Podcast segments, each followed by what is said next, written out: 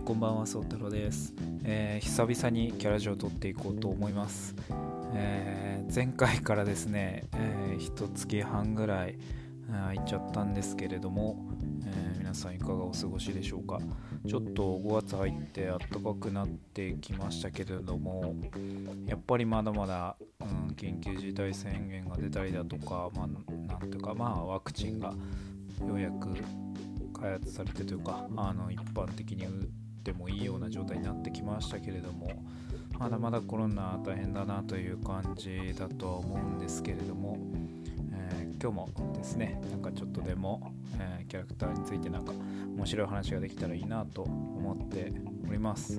えー、弊社もですね、えっと、今サイマスというキャラクタータレント事務所をやっていてそこに所属しているあさみみちゃんというキャラがいるんですけども最近最近結構こう自負をですね、えー、出していてうんと一月でですね約大体3億再生ぐらいされるぐらいですねちょっと皆さんに、えー、自負を使っていただいていてすごく嬉しいんですけれども、えー、ぜひですねとなんか朝耳ちゃんって検索してインスタとかツイッターとか見ていただいてなんかあの興味あったらぜひフォローとかしてもらえたらななんて思っております。えー、今日はですね、えー、っとどんな話をしていこうかなと思うんですけども、えっと、キャラクターのですね露出戦略というかどうやって広めていけばいいかっていうような話をしていこうかなと思っております、えー、せっかくですねいいキャラを作ってもやっぱり見てもらわなきゃ意味ないっていう中で、えっと、どういうふうに露出していくかっていうのはすごい重要だしやっぱり時代によってその露出のしやすさみたいなところっていうのがあるなというふうに思っていまして今日はなんか歴史だとかその露出の歴史みたいなとことか今だとどういうところだと、うん、キャラクターが広まりやすいのかみたいなお話をできたらいいなと思っております。とですね、えー、まキャラクターはですね、まあ、やっぱりサンリオさんが1970年代から作った流れで、まあ、そこから約50年間ですねその、まあ、彼らがトップですしずっとこうキャラクター業界をですね牽引してきているなというふうに思うんですけれども当時ですね、まあ、大体そうですねまあその1970年代からおそらく2010年代ぐらいまで2010年ぐらいまではまあ、どこがキャラクターが広まりやすかったかっていうとやっぱり雑貨とテレビだったなというふうに思ってます。まあそうですね。70年代からカラーテレビがずっと広まってでやっぱ店舗で、えー、サンリオさんが、キャラクター雑貨を売り始めてからですねやっぱりずっとどういうふうにキャラクターを広めてきたかというと、まあ、キャラのグッズを作って、えー、雑貨屋さんに置いたりだとかま、直営店を作ってキャラクター雑貨をですね、まあ、グッズを、えー、扱う店舗を作ってでそこで売ると。でたまたま目にした人たちが何これかわいいってことで話題になっていきつつ、えー、テレビをつけたら CM でその雑貨の情報が流れてたりとか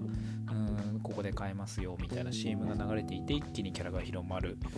その口コミで雑貨屋さんで広まってテレビで一気にそれを拡大するみたいな流れがずっと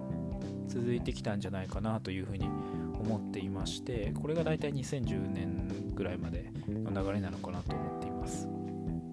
で次2010年代11年からまあ大体そうですね。一昨年ぐらい2019年ぐらいまでどんな流れだったかっていうとそこからですね、えっとスマートフォンっていうものが出てきて、えー、LINE だみたいな風のチャットアプリみたいなのをみんなが使うようになってから結構潮目が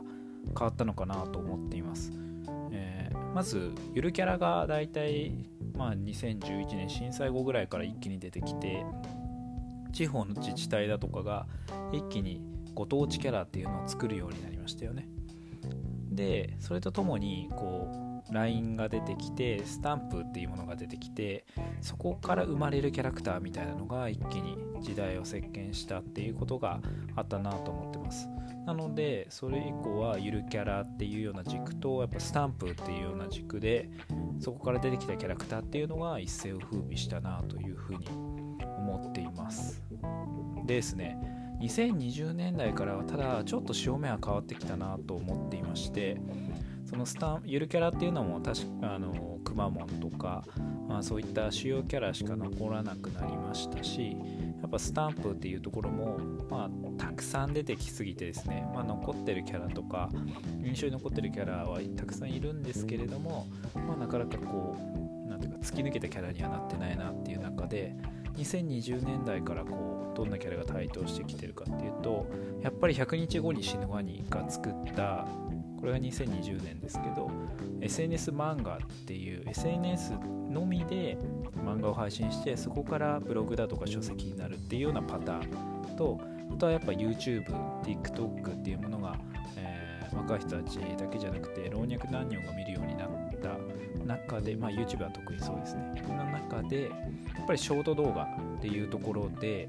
例えばモルカーなんか最近は2分半ぐらいで1話が作られていてそれが YouTube でみんなが見れて一気にヒットしたというのもありましたけれどもテレビとか雑貨っていうところから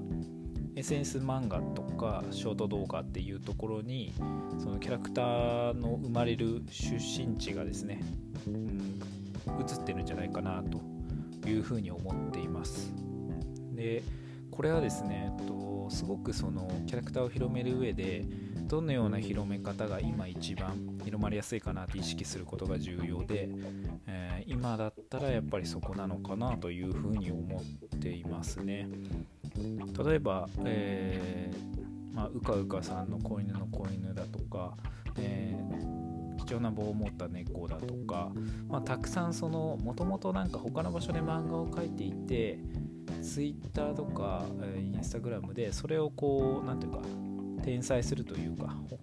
なんかある種一部を抜き取ってきてそっちにつなげるみたいな動線で今まで使われていたことはたくさんあったんですけど SNS だけで漫画を描くっていうのはそれこそチーカーもそうですしなんかやっぱ100日後に死ぬワニ以降の流れがずっとできてきてっていうようなことなのかなというふうに思っていますしやっぱそこから爆発的に SNS 上だけでの漫画が流行り始めたってことだと思いますね。あとはやっぱり、まあこれは徐々に出てきた流れですけど、YouTube だけでのアニメだとか、あとは TikTok のショート動画だけでヒットするキャラ、例えば長草くんっていう中国のキャラが中国版の TikTok で流行って、その後日本でも今流行っているっていうことがあったりだとかっていう風に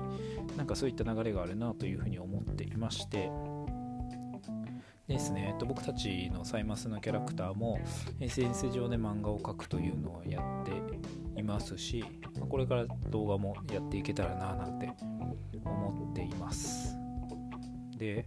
これはですね、えっと、なんかどういう流れかなというふうなちょっと抽象化して考えてみるとどんどんその近くなっているユーザーさんに近くなっているなというふうに思ってます。なんか昔の創作っていうのはやはりその何ていうかある種そのクリエイターさんがこうこんなのどうですか？っていうふうなものを、まあ、その人のセンスだとかで作っていってでそれをユーザーの方々がこう受け取っていいねっていうっていうのがやっぱテレビだとかその雑貨をもう完成されたものを置いてあるのを見て受け取るっていう形だったと思うんですけども例えばゆるキャラっていうのは自分のこうなんつうか住んでいるところに関係のあるものだしある種なんかそのキャラたちと交流できる着ぐるみだとかっていうところっていうところがやっぱ強みだと思うしあとはそのスタンプっていうところもやっぱ SNS 上で発信してたりとか日常で使うのでどんどん距離が近くなって SNS 漫画とかショート動画っていうのもそれに対してコメントが来て意見が来る。交流をするっていうことで作品自体が変わっていったりだとか方向性が変わっていったりみたいなところですごくこうキャラクターとユーザーさんがどんどん距離が近くなっているっていう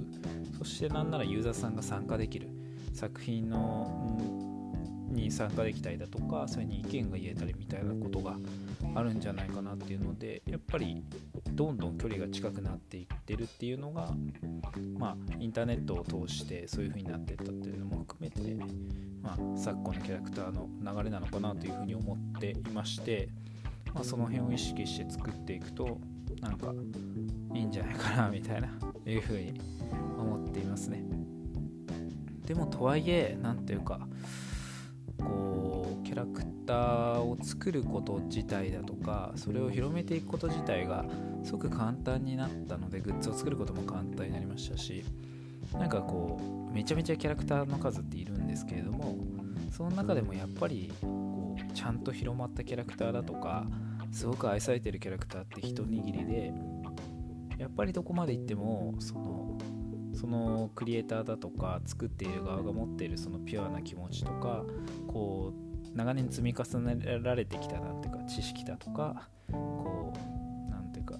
感覚みたいなものはすごく重要でそこの露出をちゃんと考えていることとなんかちゃんと長年好きだとか自分が得意だっていうようなそのピュアな気持ちみたいなのが掛け算されたところが最終的にはすごくより多くの人に広められるキャラクターを作れるんじゃないかなというふうに思っているので、ちもそこは頑張りたいななんて思っております。ということでですねちょっとすいませんダラダラしてしまったんですけれども今日はですね、えっと、キャラクターの露出戦略、えー、出身地を意識してどこから広めていくのが大事かみたいな話をしてきました。えこういうふうにですね、えっと、キャラジオでは、えキャラクターの話だとか今流行ってる作品の話をしていくので、えー、ぜひぜひ今後も聞いてみてください。よろしくお願いいたします。はい。ということで、えー、いかがだしいか いかがだったでしょうか。もうなんか久々に撮りすぎてもう話し方を完全に忘れてしまったんですけれどもうんなんか今後もやっていくのでぜひぜひよろしくお願いします。じゃあまた